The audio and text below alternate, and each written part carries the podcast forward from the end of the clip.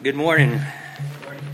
You would turn with me to John chapter 1, John 1, 48 and 49.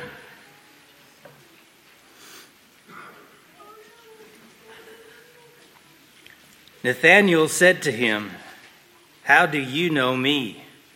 Jesus answered and said to him, Before Philip called you, when you under the fig tree, I saw you. And Nathan answered and said to him, Rabbi, you are the Son of God. You are the King of Israel.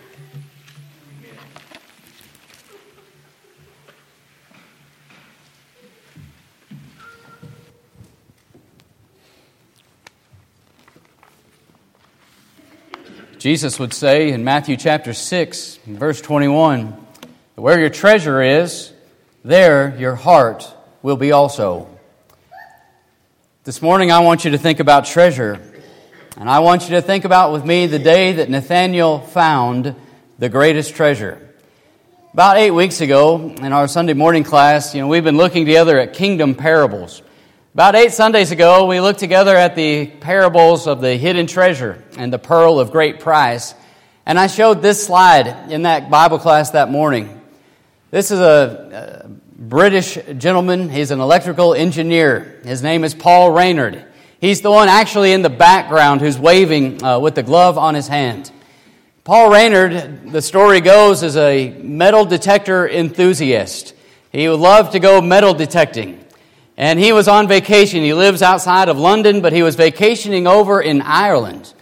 And uh, he wasn't even really prepared to go out and do any metal detecting on this particular vacation. But he was staying with a friend of his on a farm, and his friend had a friend who had lost his wedding ring in a field. And so Paul just happened to be there, and, and he said, Hey, would you bring your metal detector and would you come and can we try to find my buddy's ring? And so uh, they go out and they begin metal detecting and they're looking for a ring, and they never find the wedding ring. What they did find was about 85 gold coins dating back to the 1500s. And that stash of coins would get them about anywhere from, they say, uh, you know, you've got some, uh, you've got a currency issue, but around $125,000. They sold these coins to a museum and they made $125,000. So they didn't find the ring, but they found all of these coins. A great treasure was found as they went out and dug in that field. I go back to John chapter 1, and Brother Roger read for us a moment ago about Nathaniel. And if you were to ask Paul Raynard, hey, tell me about the day you found your treasure, he would talk about a day that he and a friend of his went out in, in Ireland and found all of these gold coins. But if you were to ask Nathaniel, hey, tell me about the day you found your treasure, I think he would talk about this day that John describes for us in John chapter 1. The day that he found Jesus. The day that Jesus came into his life. You read about that in John chapter 1, and we're going to be looking in that context more in just a moment. But I also would tell you that the, name Nathaniel is found again in the book of John over in chapter 21. So in chapter 1, and then found again over in chapter 21. In John chapter 21, Jesus has been crucified, he has been buried, he has come back to life, and in John chapter 21, the Bible says that Nathanael is with Peter, James, John, Thomas, and two other disciples on the Sea of Tiberias. And Jesus, they go out and fish all night, they catch nothing. Jesus comes walking along the seashore the next morning. Hey, have you caught anything? No. Throw, throw your net on the other side, on the right side of the boat.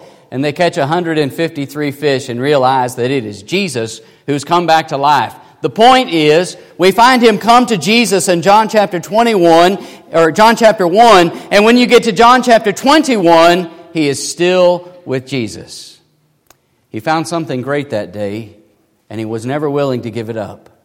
I want you to think about that with me. I want you to examine the scriptures with me, and we're going to see four things that describe what Nathaniel found that day. John chapter 1 is where I hope your Bibles are open. I want you to think with me, first of all, what did Nathaniel find that day? When Jesus came into his life, what did he find? Number one, Nathanael found what Philip found. This is an interesting way of looking at it, but I want you to think about how the Bible describes this. If you're there in John 1, back up to verse number 43. The Bible says the following day Jesus wanted to go to Galilee and he found Philip. He found Philip and said to him, Follow me. Now, Philip was from Bethsaida, the city of Andrew and Peter. They've already been talked about just prior to this context. In verse 45, Philip found Nathanael and said to him, We have found him of whom Moses in the law and also the prophets wrote, Jesus of Nazareth, the son of Joseph. Verse 46, Nathanael said to him, Can anything good come out of Nazareth? And Philip said to him, Come and see. The word found there is repeated, right? You see that Jesus goes and he finds Philip, and then Philip goes and he finds Nathanael. Nathanael found what Philip found. This is not a sermon directed uh, at personal evangelism, but this point needs to be made. What, what did Nathanael find? Nathanael found what Philip found. And I want you to think with me about the fact that what we find is that Jesus comes first to Philip, and he says to Philip, Come and follow me. And now, the very first thing that we read about after that take place is that Philip goes and he finds Nathanael. And I have the question on the screen Do you think that that, that was done out of duty? In other words, uh, did Philip think to himself, you know what? I, I just feel like I have a responsibility to go out of duty. I have a, a duty to go and tell my friend Nathaniel about Jesus that I have just found. Or does it seem most likely that Philip thinks to himself, I must go and find Nathaniel. I must. I have this great desire. I have found Jesus. Jesus has found me. I'm going to follow him. And I have must go and tell my friend Nathaniel about him. Isn't that seem more likely? This great overwhelming desire to go and tell somebody about Jesus. This overwhelming desire to go and share the news about the one that has just come into his life. I must go and find someone. And he found Nathaniel. I don't believe it was out of duty. You could say the Great Commission is a responsibility. Go and preach the gospel to every creature. We have a duty. We have a sense of duty to go and obey that command because that is a command that Jesus gives. But more than that, it's a desire. I have to tell somebody about Jesus. I have to go and share this news. And I think that's exactly what we find taking place in Philip that day. I simply must go because of the joy that I feel in finding Jesus myself. I have to share that joy. That's why Paul would say in Philippians 4 and verse 4 Rejoice in the Lord always. And again, I say rejoice. Where did Paul find his joy? He found him, he found it in Jesus. And that's where I want to find my joy don't you? That's what he found that day. That's the great treasure that we find taking place and what Nathaniel was finding that day. Open your Bibles there, keep it there in John 1, but go back with me to the book of Psalms. And I want you just to think with me about the joy that we find in the Lord, the joy that we must find in the treasure that is Jesus in our lives. The psalmist says these words, and I just want you to ask yourself as we're reading do I have this joy? Do I have this same expression? Am I sitting here this morning in the presence of God to worship Him with this kind of thinking in my mind? Make a joyful shout to the Lord, all you lands. Serve the Lord with gladness. Come before His presence with singing. Know that the Lord, He is God. It is He who made us and not we ourselves. We are His people and the sheep of His pasture. Enter into his gates with thanksgiving and into his courts with praise. Be thankful to him and bless his name. For the Lord is good. His mercy is everlasting and his truth endures to all generations. You see the joy in the psalm? Enter into his gates with gladness, into a thanksgiving. Serve him with gladness. Come into his presence with joy. it's a cold morning out there, a cold January morning. But it is warm in here. And we should be filled with gladness and joy to come into the presence of God and to know that we have in Him our treasure. In Psalm 32 and verse 11, the psalmist has this to say. Just one verse, Psalm 32 and verse 11, summing it all up. Be glad in the Lord and rejoice, you righteous, and shout for joy, all you upright in heart. Be glad in the Lord and find your joy in Him. As I find joy in being in Jesus, I will have a greater desire to go and share Him with others. If He is not my joy, if I am not glad about the salvation found in Him, then it is very less likely that I will go and tell anybody else. But because of Him and what He has done for me, we should be filled with great joy. We should be like Philip and find our joy in Jesus and be so excited to go and share Him with others. Last Sunday, we looked at the Apostle Paul and one of the points that we made about uh, enhancing our abilities. And recall in Acts chapter 20 and verse 24, we looked in that context. I'm not going to rehash it now, but understand that Paul was on his way to Jerusalem. And he says uh, to the elders there that are in his presence, he says, The Holy Spirit is telling me everywhere I go that when I get to Jerusalem, chains and tribulation await me. But he says, None of these things move me, nor do I count my life dear to myself, that I may finish my race with joy.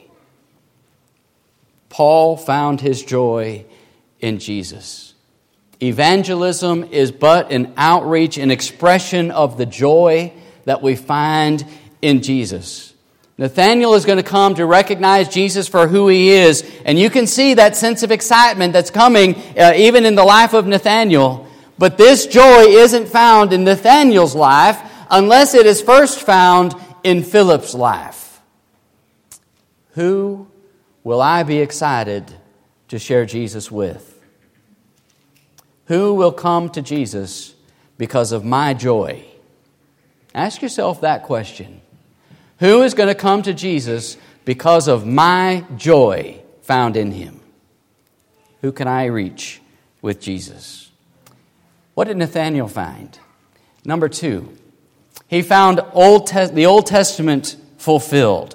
I really love this expression where uh, Philip has said to him in verse number 46, I want you to come and see. But prior to that, in verse number 45, he comes and he says to his friend Nathanael, We have found him of whom Moses in the law and also the prophets wrote. We have found the one that Moses was pointing us to, into the direction of. We have found the one that the prophets were telling us was coming. Mike mentioned this just a moment ago from John chapter 4. Remember, he told the woman at the well that the, the one I'm spe- you're speaking to, I am he. Over in chapter 5 in the book of John, in verse number 39, Jesus would say, You search the scriptures, for in them you think you have eternal life, and these are they which testify of me. What testifies of me? The scriptures. You have the scriptures. And if you will pay attention to what the scriptures have to say, they testify of me. I think this is such an exciting point to think when, when uh, Philip comes to his friend Nathaniel and he says, Nathaniel, I'm not asking you to take my word for it. I'm, I'm telling you that you need to just come and see. But the one that we have found, it's the one that Moses spoke of. It's the one that the prophets were telling us about. And he's here all the evidence you need to know that this is Him, you can go to the Old Testament, you can read about it, and then compare Jesus to what the Scriptures say, and you can know that it's Him. That's what Philip is telling Nathaniel. You can go back and see what it says.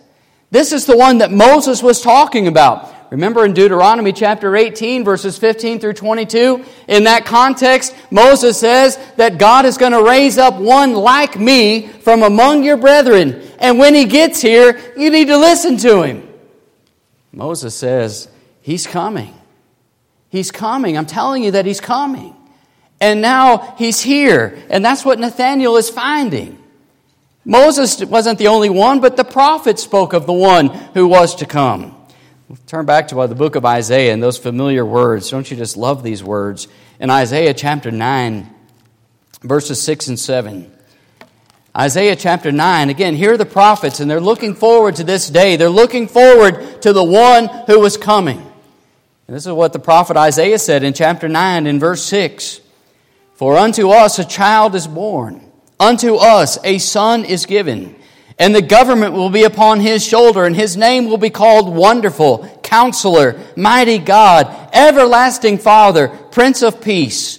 Of the increase of his government and peace there will be no end upon the throne of David and over his kingdom to order it and establish it with judgment and justice from that time forward, even forever. The zeal of the Lord of hosts will perform this.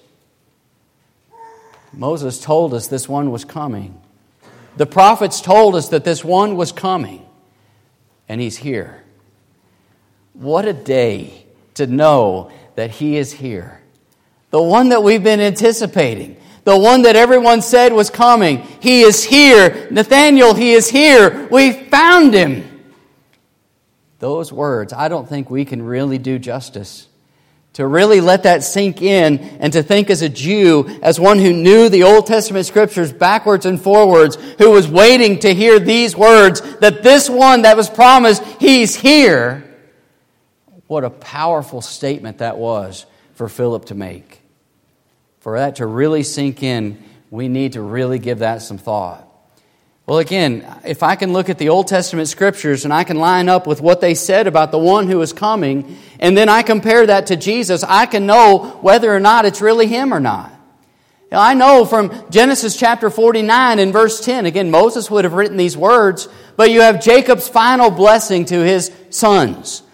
And as part of that blessing to Judah in Genesis 49 and verse 10, he says, From you the scepter is going to come. From you the lawgiver is going to come. It's going to come from the tribe of Judah. Well, did Jesus come from the tribe of Judah or not? Yes, he did. I'm not going to give you a full extensive list, but here are just a few of the criterion that Jesus would have had to meet. He had to come from the tribe of Judah because that's what the prophet said was going to happen. How about Micah chapter 5 and verse 2? Again, Mike alluded to it just a little bit ago, but Micah 5 and verse 2 out of Bethlehem is the, the one who is going to come, right? You, you are least among your brethren, but out of you is going to come the ruler. Micah 5 and verse 2. And so uh, he has to be born in Bethlehem. Was Jesus born in Bethlehem? Yes, he was. We check the box. And again, we could go on and on. Isaiah chapter 7 and verse 14. It was promised that he was going to be born of a virgin. Question for you Did you have any say in what city you were born in? Did you have any say as to who your mother would be? No. You had no say in that, and neither did I. What are the chances? Well, Jesus fulfilled all the prophecy, didn't he? He fulfilled all the prophecy that was made concerning him in the Old Testament. That doesn't happen by chance. And so again, all, all Nathaniel is able to see is, uh, does he line up with what the Old Testament prophets had to say, or does he not? And Philip says he does. All that the Old Testament has to say, he's come and he's fulfilled it. He's fulfilling it right now in our very presence. Philip is saying. He found what the Old Testament had to say. Jesus is in every corner of the Old Testament but as you and I know today, He's in every corner of the new as well. Isn't that right? You and I are able to look at the Old Testament and we can see in the new, did Jesus really fulfill all of these prophecies? And the answer is yes. And so we can understand that He was the one that was promised. He's the one who came to fulfill all of those prophecies. And now we can have this same trust and confidence in who He is because of what He's done. He's in every corner of the New Testament, my friend. In the New Testament, we find his doctrine. We must not go beyond or transgress the doctrine of Christ, but we must abide in the doctrine of Christ because those who abide, stay in the doctrine of Christ, have both the Father and the Son. If you go beyond the doctrine of Christ, you have neither the Father nor the Son. And so in the New Testament, we examine the Scriptures and we find the doctrine of Christ in which we must abide. In the New Testament, we find the church of Christ, the church that belongs to Jesus, right? The one that he promised he would build in Matthew chapter 16 and verse 18 upon this rock, this bedrock of truth that I am the Christ, the Son of God, I will build my church and the gates of Hades will not prevail against it. And in Acts chapter 2, we find that church come into existence. And in verse number 47, the Bible says that the saved were added to that church. That's where I want to find myself, don't you? I know all of that because of what the scriptures say concerning Jesus. I have none of that without the Bible, without the scriptures.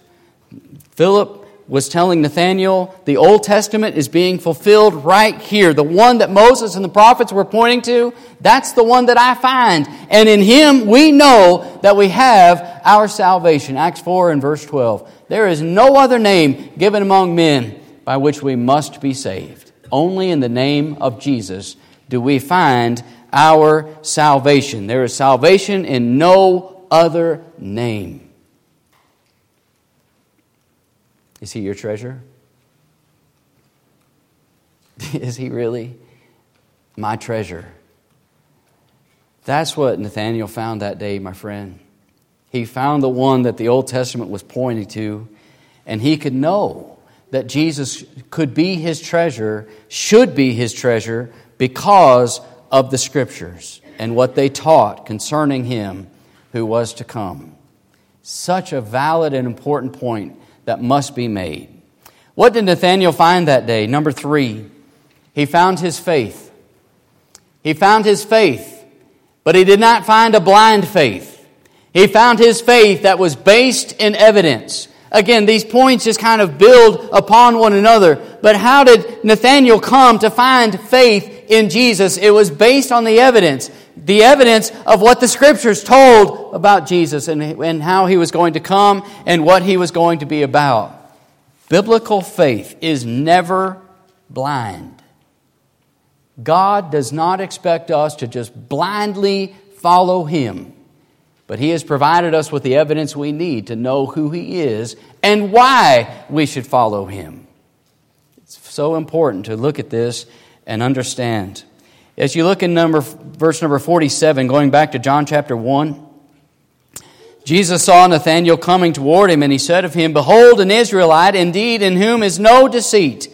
Nathanael said to him, How do you know me? Right? Brother Roger read this. How do you know me? And Jesus answered and said to him, Before Philip called you, when you were under the fig tree, I saw you. How do you know me? Did Jesus rebuke him for asking that question? How dare you ask that question, Nathanael? How dare you ask how I would know you? He doesn't do that, does he? He doesn't rebuke him for asking that question, How do you know me?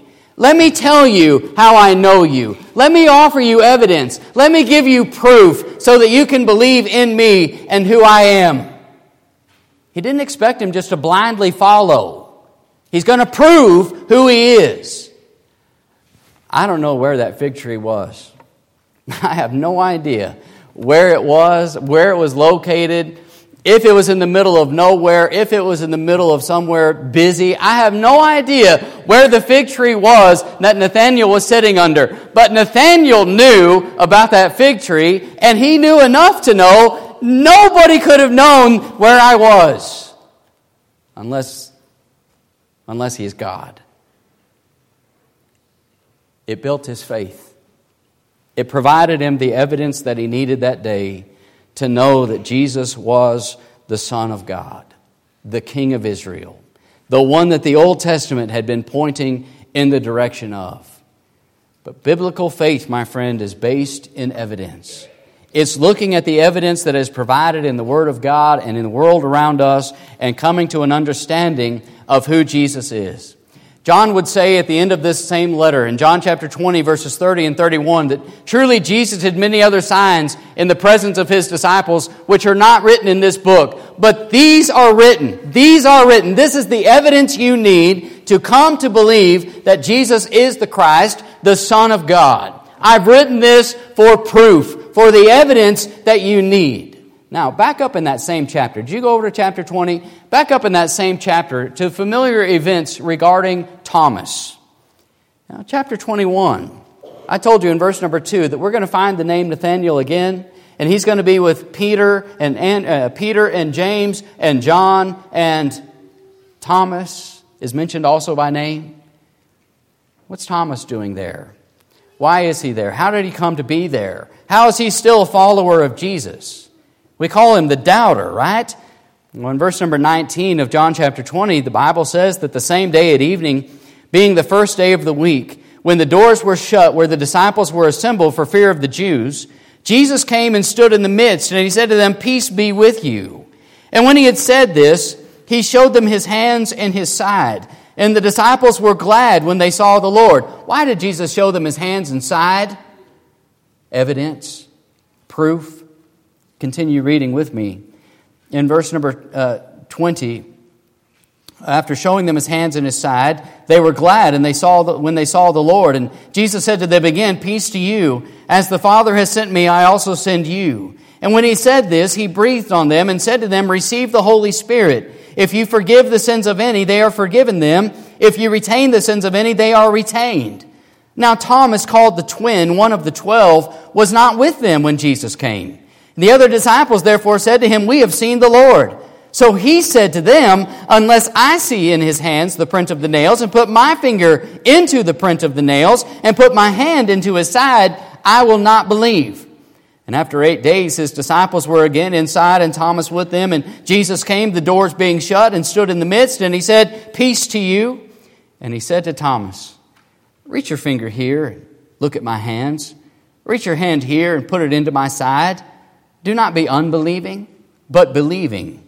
And Thomas answered and said to him, My Lord and my God. And Jesus said to him, Thomas, because you've seen me, you have believed. Blessed are those who have not seen and yet have believed.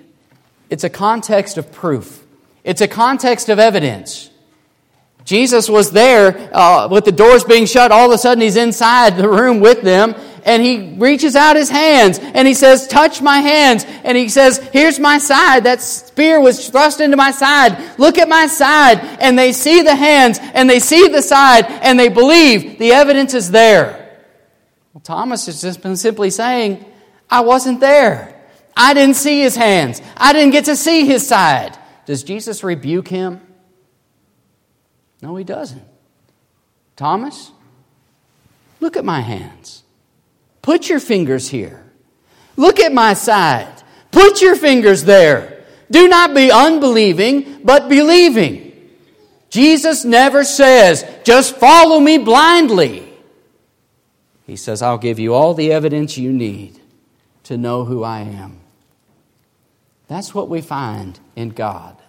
That's what we find in His precious Word.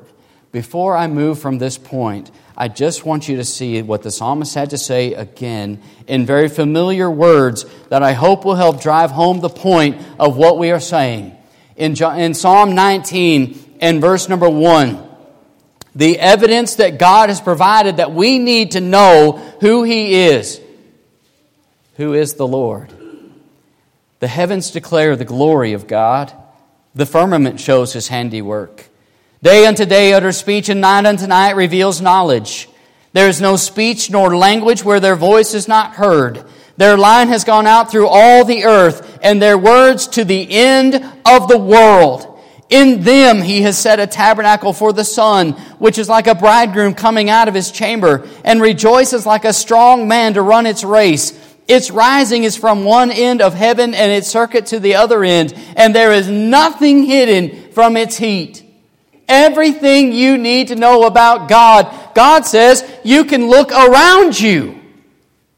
This is the evidence. I made this.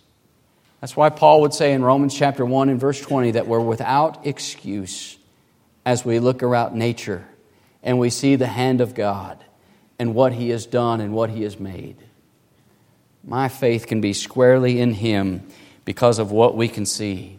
Nathanael would come to have great faith in Jesus. He would stay with him all the way to the end and beyond because of the evidence Jesus provided him. I saw you under that fig tree. That was enough for Nathanael to come to know. And of course, then he would follow and see all the signs and hear the teachings of Jesus, and he would stay with him. Here's the final thing I've come to see from this context this morning in John chapter 1. What do we find that Nathanael found that day in John chapter 1? He found again the one that Philip found. He found again the one that all of Scripture tells us about. He found the one that was, uh, he was to place his faith in based in evidence. But this might be one of my favorite things I've come to say today, and that is that he found the one who knew him. And I want you to think about it. Jesus saw Nathanael coming toward him, and he said, Behold, an Israelite in whom there is no deceit. And Nathanael said to him, How do you know me?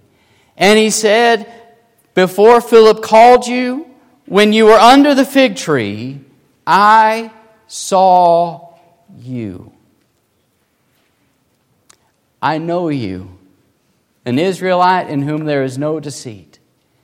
And before Philip came, I saw you under that fig tree. I saw you.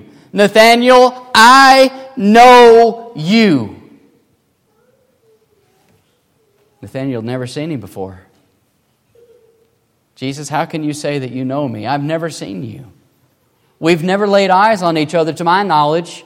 I don't recall ever being in your presence until right now. And yet Jesus would say, I know you. The same is true of you and me. My friend, the same is true of you and me. I've never laid eyes on him. I've never literally been in his presence.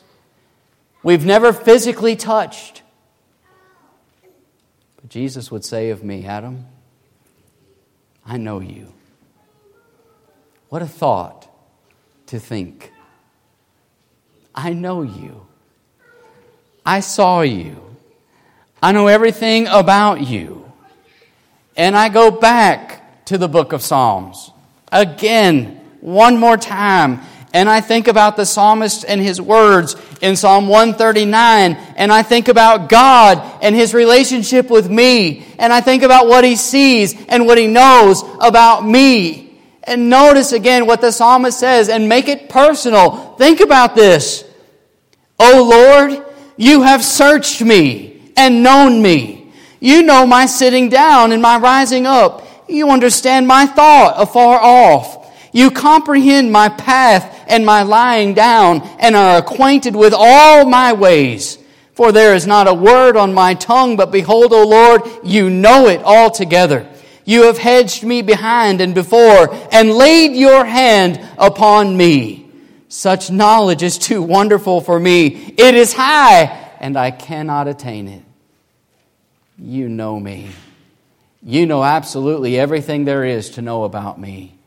You know not only my looks, but you know my thoughts. You know what's going on inside of me. You know what's going on on the outside of me. You know me inside and out. That's what the psalmist says. But he doesn't stop. If you drop down to verse 13, for you formed my inward parts. You covered me in my mother's womb. I will praise you, for I am fearfully and wonderfully made. Marvelous are your works, and that my soul knows very well.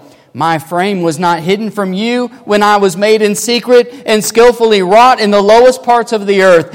Your eyes saw my substance being yet unformed, and in your book they were all written, the days fashioned for me, when as yet there were none of them. You know me. You've known me from before I ever was. You know everything about me. You know all of my days. You know everything that's going to take place. You know everything I'm thinking. You know everything that I'm about. You know me. You know what else he knew? He knew how much I would need him. He knew that I would sin. He knew that I would need to be reconciled. He knew that I was nothing without him. Do I know that? Am I aware? He knows me. He knows everything about me. He has made me such great and precious promises, like those of Hebrews 13 and verse 5. Adam, I will, I will never leave you. I will never forsake you. Adam, others may feel like, like they, you're distant. Uh, you may feel that others are away from you, but I will never leave you. I will never fa- forsake you. In fact, Adam, I want you to know, as Paul would say in Acts 17 and verse 27, that I'm not far from you. You can find me. I, I know you. I know you. You may feel distanced from others, but I'm always here. Your sin separated you from God. I've come to reconcile that relationship. You see, Nathanael found his treasure that day. You asked Nathanael, What day was it that you found your treasure? I'll tell you what day I found my treasure. That's the day I found Jesus. What about you?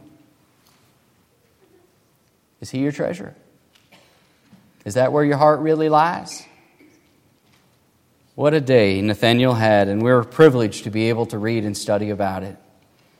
This morning, my friend, if you're not right with Jesus, He knows. And He came to fix it. And He would plead with you now to come to Him.